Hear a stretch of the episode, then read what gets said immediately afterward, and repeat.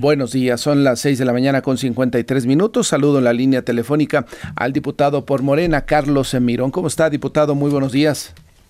Martín, muy buenos días. Te saludo a ti, a todas, todos, todes que mm. escuchan tu programa. Muchas gracias por estar, diputado. Es presidente de la Comisión de Hacienda del Congreso de la Ciudad de México. Le tocó recibir justamente la propuesta del paquete económico 2024. ¿Qué trae este paquete, diputado?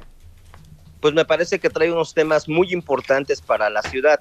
E, efectivamente, el día de ayer ha pasado las nueve de la mañana el jefe de gobierno, el maestro Martí Batres Guadarrama, envía el paquete económico al Congreso de la Ciudad de México. Me parece que trae temas que son importantes, que tienen que ver principalmente con la justicia tributaria.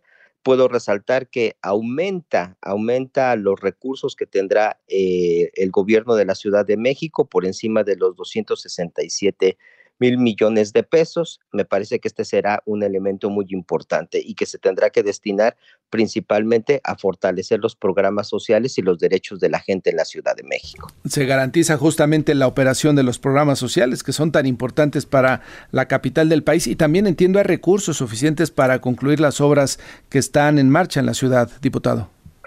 Efectivamente, porque van recursos específicamente a donde se necesitan el sistema de transporte colectivo Metro aumenta su presupuesto de manera significativa. Se aumenta también el presupuesto para el sistema de aguas de la Ciudad de México, más de 500 millones de pesos más de excedente al sistema de aguas de la Ciudad de México. Aumenta también en 30% el presupuesto para el Instituto de Vivienda de la Ciudad de México, así como también para programas importantes como Barrio Adentro, que se necesita atender los programas en términos de infraestructura en la Ciudad de México, pero no solamente eso, Martín, sino que también las alcaldías tienen un aumento significativo. Para este ejercicio presupuestal 2024 tendrán un aumento de 7.9% en los recursos que estarán recibiendo. Ese es buen dato porque finalmente a veces las alcaldías también señalan que no hacen sus actividades porque no tienen recursos. Hoy se garantiza entonces un incremento de casi el 8% arriba de la inflación, entonces, ¿no?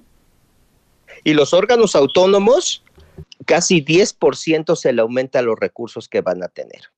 ¿Qué tan certero será este eh, eh, paquete económico del próximo año? Es decir, estamos en una eh, etapa electoral, se va a utilizar el gasto de manera pues imparcial, podríamos decirlo, diputado, o trae algún sesgo por ahí, ya ve que muchas veces se señala este tipo de cuestiones.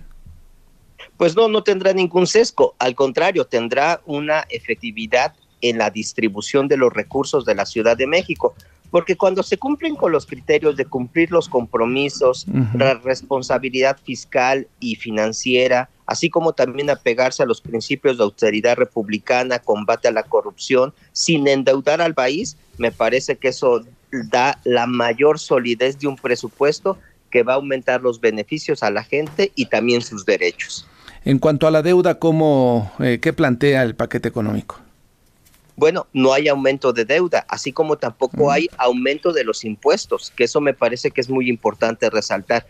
No aumentan los impuestos, no se crean nuevos impuestos y no se recurre a endeudar a la Ciudad de México. Ese es buen dato, justamente el tema de la de no endeudamiento. en el caso de los impuestos, no hay nuevos impuestos, pero sí habrá actualización, entiendo, ¿no? Como tradicionalmente sucede. Sí, Sí, como sucede en, en, todo el país, prácticamente en todas las naciones, se actualizan con respecto solamente a la inflación, pero no hay aumento de los impuestos y tampoco se crean nuevos impuestos en la Ciudad de México, así lo marca el paquete económico que recibimos ayer en el Congreso de la Ciudad de México. ¿Cuál es el plan que tienen ahora? ¿Llevarlo al Pleno en los próximos días? Bueno, discutirlo en comisiones y pasaría al Pleno, ¿no? Más o menos quedaría listo para qué día, diputado?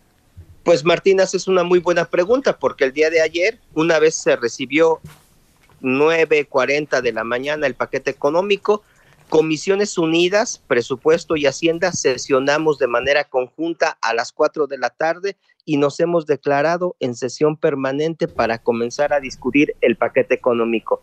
Ya todos los grupos parlamentarios tienen eh, tanto la ley de ingresos, eh, la parte que tiene que ver con gasto o egresos, ya lo tienen todas y todos. Entonces vamos a comenzar la revisión. El 6 de diciembre tentativamente estará eh, compareciendo la subsecretaria de egresos, el tesorero, el procurador fiscal en el Congreso de la Ciudad de México y a partir de esa fecha comienza ya la aprobación en comisiones y posteriormente en el Pleno. Correcto, pues estaremos atentos a la discusión, diputado, y esperando que sea un presupuesto bastante bueno para la ciudad del próximo año. Así será. Te agradezco mucho, Martín. Un fuerte saludo a todas las personas que escuchan tu noticiario. Gracias y que le vaya muy bien el diputado Carlos Mirón, diputado por Morena y presidente de la Comisión de Hacienda del Congreso de la Ciudad.